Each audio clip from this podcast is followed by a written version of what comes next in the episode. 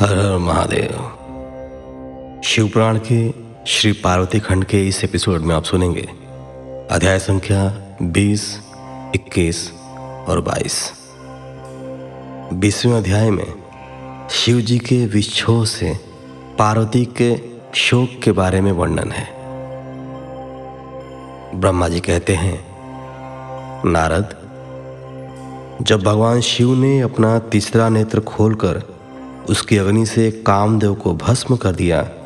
तब मैंने उस क्रोधाग्नि से भयभीत देवताओं सहित सभी प्राणियों को भय से मुक्त कराने के लिए उस अग्नि को शिव की आज्ञा से पकड़ लिया और उसे लेकर मैं समुद्र तट की ओर चल पड़ा।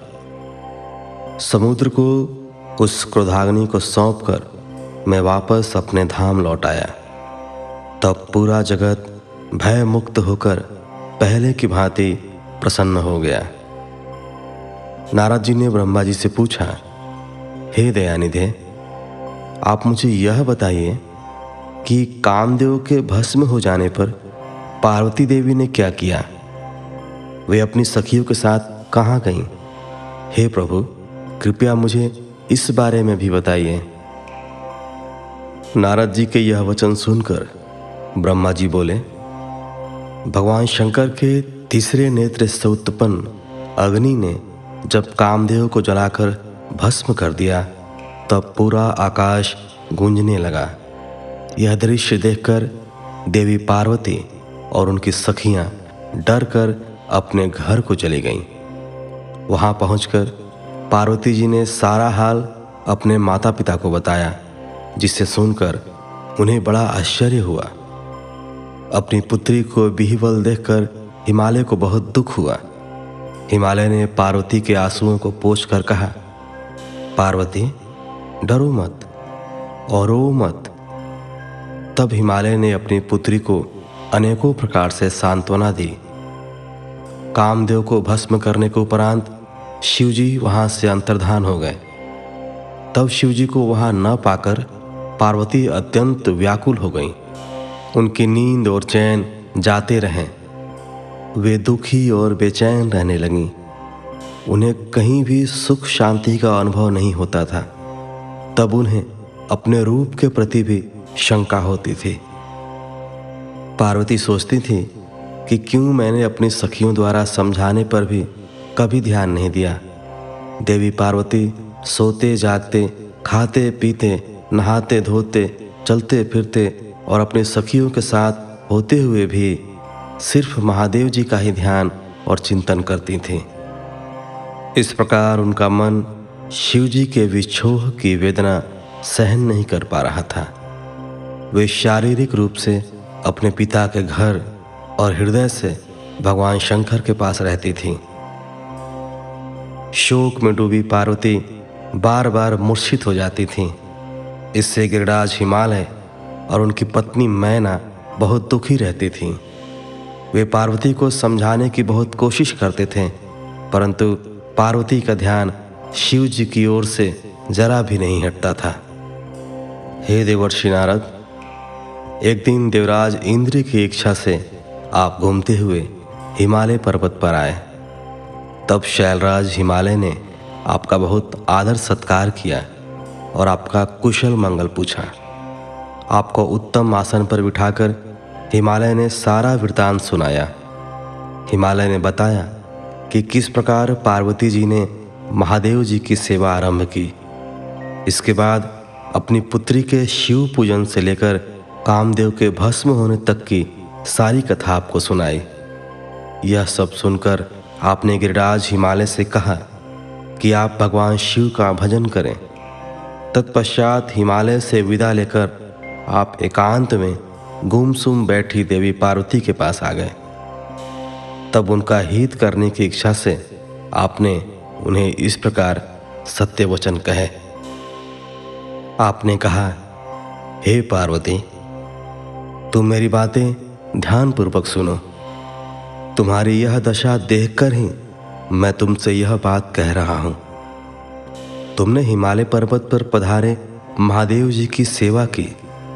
परंतु तुम्हारे मन में कहीं ना कहीं अहंकार का वास हो गया था। शिव भक्त वत्सल हैं। वे अपने भक्तों पर सदैव अपनी कृपा दृष्टि बनाए रखते हैं। वे विरक्त और महायोगी हैं। तुम्हारे अंदर उत्पन्न हुए अभिमान को तोड़ने के लिए ही सदाशिव ने ऐसा किया है। अतः तुम उन्हें तपस्या द्वारा प्रसन्न करने का प्रयत्न करो। तुम चिरकाल तक उत्तम भक्ति भाव से उनकी तपस्या करो। तुम्हारी तपस्या से प्रसन्न होकर महादेव जी निश्चय ही तुम्हें अपनी सहधर्मणी बनाना स्वीकार करेंगे। यही शिव जी को प्रतिरूप में प्राप्त करने का एकमात्र साधन है। हे नारद, आपकी यह बात सुनकर देवी शिवा हर्षित होते हुए इस प्रकार बोली, हे मुनिश्रेष्ठ आप सब कुछ जानने वाले तथा इस जगत का उपकार करने वाले हैं। अतः आप शिव जी की आराधना के लिए मुझे कोई मंत्र प्रदान करें। तब आपने पार्वती को पंचाक्षर शिव मंत्र, ओम नमः शिवाय का विधि पूर्वक उपदेश दिया। इसके प्रभाव का वर्णन करते हुए आपने कहा, यह मंत्र सब मंत्रों का राजा है। और सभी कामनाओं को पूरा करने वाला है। यह मंत्र भगवान शिव को बहुत प्रिय है। यह साधक को भोग और मोक्ष प्रदान करने वाला है। इस पंचाक्षर मंत्र का विधि पूर्वक व नियम पूर्वक जाप करने से शिव जी के साक्षात दर्शन होते हैं। देवी, इस मंत्र का विधि पूर्वक जाप करने से तुम्हारे आराध्य देव करुणानिधान भगवान शिव शीघ्र ही तुम्हारे समक्ष प्रकट हो जाएँगे। अतः तुम शुद्ध हृदय से शिव जी के चरणों का चिंतन करती हुई इस महामंत्र का जाप करो। इससे तुम्हारे आराध्य देव संतुष्ट होकर तुम्हें दर्शन देंगे अब देवी पार्वती, तुम इस मंत्र को जपते हुए शिव जी की तपस्या करो। इससे महादेव जी वश में हो जाते हैं। उत्तम भाव से की गई तपस्या से ही मनवांछित फलों की प्राप्ति होती है। ब्रह्मा जी बोले, नारद, तुम भगवान शिव के प्रिय भक्त हो। तुम अपनी इच्छानुसार जगत में भ्रमण करते हो। तुमने देवी पार्वती को सभी कुछ समझाकर देवताओं के हित का कार्य किया। तत्पश्चात तुम स्वर्ग लोक को चले गए। तुम्हारी बात सुनकर देवी पार्वती बहुत प्रसन्न हुई। इक्कीसवां अध्याय। पार्वती की तपस्या। ब्रह्मा जी बोले, हे देवर्षि नारद, जब तुम पंचाक्षर मंत्र का उपदेश देकर उनके घर से चले आए तो देवी पार्वती मन ही मन बहुत प्रसन्न हुई। क्योंकि उन्हें महादेव जी को पति रूप में प्राप्त करने का साधन मिल गया था। वे जान गई थीं कि त्रिलोकीनाथ भगवान शिव को सिर्फ़ उनकी तपस्या करके ही जीता जा सकता है। तब मन ही मन तपस्या करने का निश्चय करके पार्वती अपने पिता हिमराज और माता मैना से बोली कि मैं शिव जी की तपस्या करना चाहती हूँ। तप के द्वारा ही मेरे शरीर, स्वरूप, जन्म एवं वंश आदि की कृत कृत्यता होगी। इसलिए आप मुझे तप करने की आज्ञा प्रदान करें। उनकी तप करने की बात सुनकर पिता हिमालय ने सहर्ष आज्ञा प्रदान कर दी। परंतु माता मैना ने उन्हें घर से दूर वनों में जाकर तपस्या करने से रोका। पार्वती को रोकते हुए मैना के मुँह से ऊ माँ शब्द निकले, तभी से उनका नाम उमा हो गया। पार्वती के हठ के सामने मैना कुछ न कर सकी। तब खुशी से उन्होंने पार्वती को तपस्या करने की आज्ञा प्रदान कर दी। तत्पश्चात माता पिता की आज्ञा पाकर देवी पार्वती खुशी से मन में शिव जी का स्मरण करते हुए अपनी सखियों को साथ लेकर तपस्या करने के लिए चली गईं। रास्ते में पार्वती ने सुंदर वस्त्रों को त्याग दिया तथा वलकल और मृग चर्म को धारण कर लिया। उत्तम वस्त्रों का त्याग करने के उपरांत देवी गंगोत्री नामक तीर्थ की ओर चल दी। जिस स्थान पर भगवान शंकर ने घोर तपस्या की थी और जहाँ शिवजी ने कामदेव को भस्म कर दिया था वह स्थान गंगा अवतरण तीर्थ के नाम से प्रसिद्ध है। वहीं पर देवी पार्वती ने तप करने का निश्चय किया। गौरी के यहाँ तपस्या करने से ही यह पर्वत गौरी शिखर के नाम से प्रसिद्ध हुआ है। उस स्थान पर पार्वती ने अनेक फलों के वृक्ष लगाए। तत्पश्चात पृथ्वी को शुद्ध करके वेदी बनाकर अपनी इंद्रियों को वश में करके मन को एकाग्र कर कठिन तपस्या करनी आरंभ कर दी।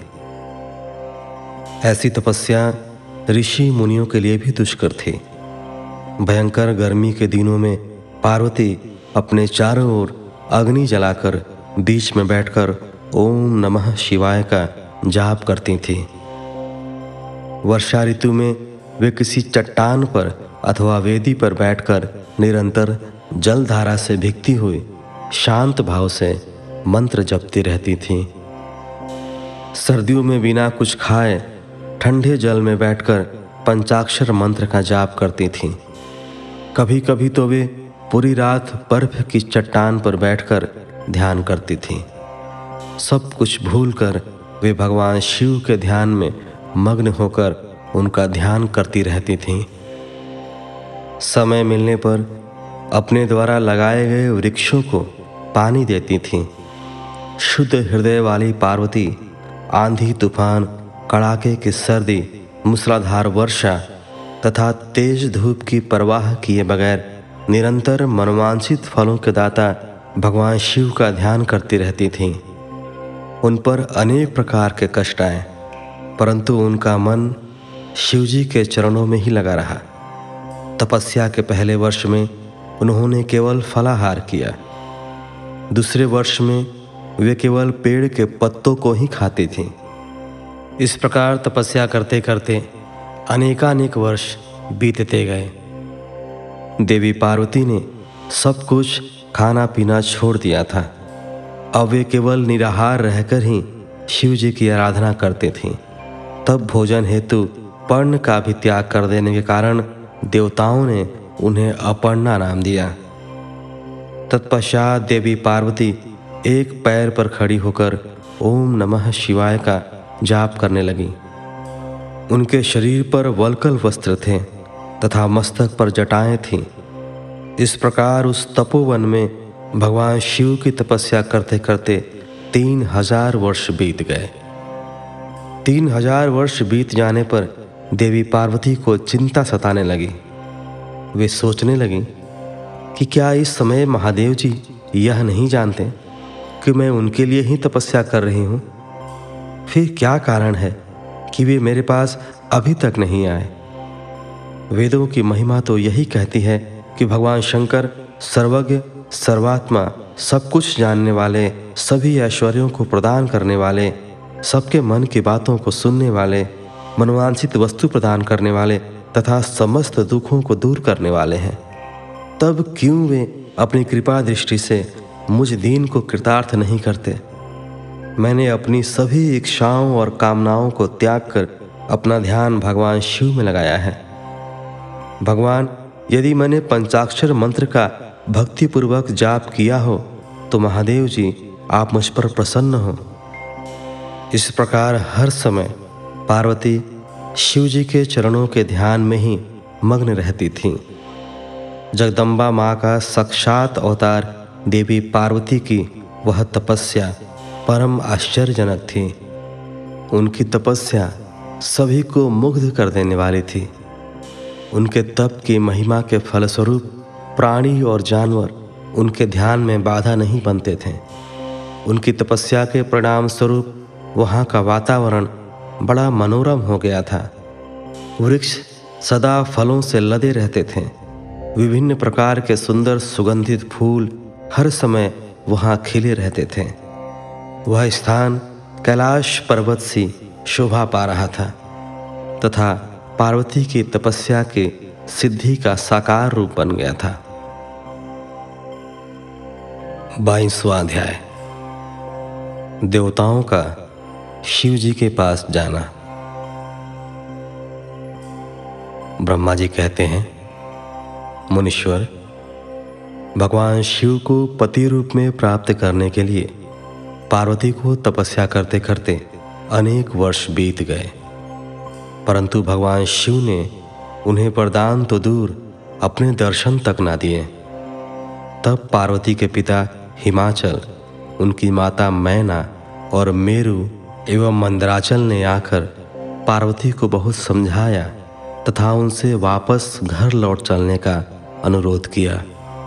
तब उन सबकी बात सुनकर देवी पार्वती ने विनम्रतापूर्वक कहा, हे पिताजी और माताजी, क्या आप लोगों ने मेरे द्वारा की गई प्रतिज्ञा को भुला दिया है? मैं भगवान शिव को अवश्य ही अपनी तपस्या द्वारा प्राप्त करूँगी। आप निश्चिंत होकर अपने घर लौट जाएँ। इसी स्थान पर महादेव जी ने क्रोधित होकर कामदेव को भस्म कर दिया था और वनु को अपनी क्रोधाग्नि में भस्म कर दिया था। उन त्रिलोकीनाथ भगवान शंकर को मैं अपनी तपस्या द्वारा यहाँ बुलाऊँगी। आप सभी यह जानते हैं कि भक्त वत्सल भगवान शिव को केवल भक्ति से ही वश में किया जा सकता है।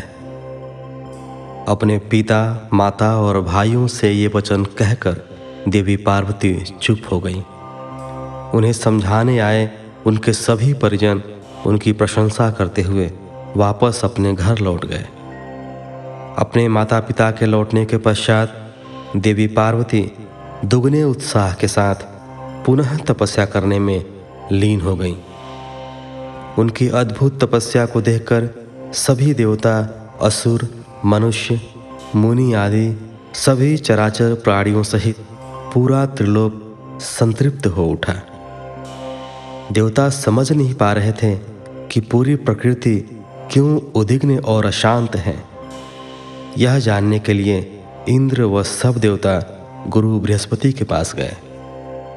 तत्पश्चात वे सभी मुझ विधाता की शरण में सुमेरु पर्वत पर पहुँचे।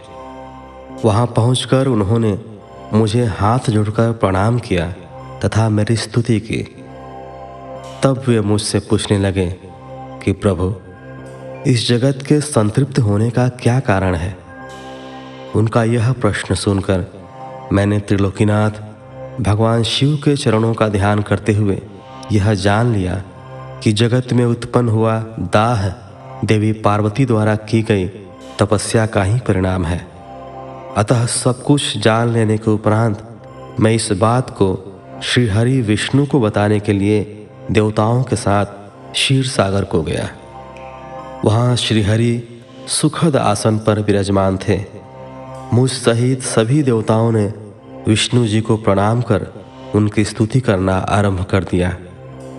तत्पश्चात मैंने श्री हरि से कहा, हे हरि, देवी पार्वती के उग्र तप से संतृप्त होकर हम सभी आपके शरण में आए हैं।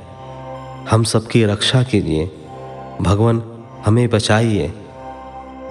हमारी करुण पुकार सुनकर शेष चैया पर बैठे श्री हरि बोले, आज मैंने देवी पार्वती की इस घोर तपस्या का रहस्य जान लिया है, परंतु उनकी इच्छा को पूरा करना हमारे वश की बात नहीं है। अतः हम सब मिलकर त्रिलोकीनाथ भगवान शिव के पास चलते हैं। केवल वे ही हैं जो हमें इस विकट स्थिति से उबार सकते हैं। देवी पार्वती तपस्या के माध्यम से भगवान शिव को पति रूप में प्राप्त करना चाहती हैं। इसलिए भगवान शिव से यह प्रार्थना करनी चाहिए कि वे देवी पार्वती से विधिवत विवाह कर लें। हम सभी को इस विश्व का कल्याण करने के लिए भगवान शिव से पार्वती का पाणी ग्रहण करने का अनुरोध करना चाहिए। भगवान विष्णु की बात सुनकर सभी देवता भयभीत होते हुए बोले, भगवान भगवान शिव बहुत क्रोधी और हठी हैं। उनके नेत्र काल अग्नि के समान दीप्त हैं। हम भूल कर भी भगवान शंकर के पास नहीं जाएँगे। उनका क्रोध सहा नहीं जाएगा। उन्होंने कामदेव को भस्म कर दिया था। हमें डर है कि कहीं क्रोध में वे हमें भी भस्म न कर दें। हे नारद इंद्रादि देवताओं की बात सुनकर लक्ष्मीपति श्री हरि बोले, तुम सब मेरी बातों को ध्यानपूर्वक सुनो। भगवान शिव समस्त देवताओं के स्वामी और भाइयों का नाश करने वाले हैं। तुम सबको मिलकर कल्याणकारी भगवान शिव के शरण में जाना चाहिए। भगवान शंकर, पुराण पुरुष, सर्वेश्वर और परम तपस्वी हैं। हमें उनकी शरण में जाना ही चाहिए। भगवान विष्णु के इन वचनों को सुनकर सब देवता त्रिलोकीनाथ भगवान शिव का दर्शन करने के लिए उस स्थान की ओर चल पड़े, जहाँ महादेव जी तपस्या कर रहे थे। उस मार्ग में ही देवी पार्वती उत्तम तपस्या में लीन थीं। उनके तप को देखकर सभी देवताओं ने प्रसन्नतापूर्वक उन्हें दोनों हाथ जोड़कर नमस्कार किया। तत्पश्चात उनके तप की प्रशंसा करते हुए मैं श्री हरि विष्णु और अन्य देवता भगवान शिव के दर्शनार्थ चल दिए। वहाँ पहुंचकर हम सभी देवता कुछ दूरी पर खड़े हो गए और हमने तुम्हें भगवान शिव के करीब यह देखने के लिए भेजा कि वे कुपित हैं या प्रसन्न। नारद, तुम भगवान शिव के परम भक्त हो, तथा उनकी कृपा से सदा निर्भय रहते हो। इसलिए तुम भगवान शिव के निकट गए, तथा तुमने उन्हें प्रसन्न देखा। फिर तुम वापस लौटकर हम सभी के पास आए और उनकी प्रसन्नता के बारे में हमें बताया। तब हम सब भगवान शिव के करीब गए। भगवान शिव सुखपूर्वक प्रसन्न मुद्रा में बैठे हुए थे। भक्त वत्सल भगवान शिव चारों ओर से अपने गणों से घिरे हुए थे और तपस्वी का रूप धारण करके योग पट्ट पर आसीन थे। मैंने श्रीहरि और अन्य देवताओं ने भगवान शिव शंकर को प्रणाम करके वेदों और उपनिषदों द्वारा ज्ञात विधि से उनकी स्तुति की। इस प्रकार बाईसवें अध्याय के साथ इस एपिसोड को यहीं विराम देते हैं। मिलते हैं आपसे अगले एपिसोड में। तब तक के लिए धन्यवाद। हर हर महादेव।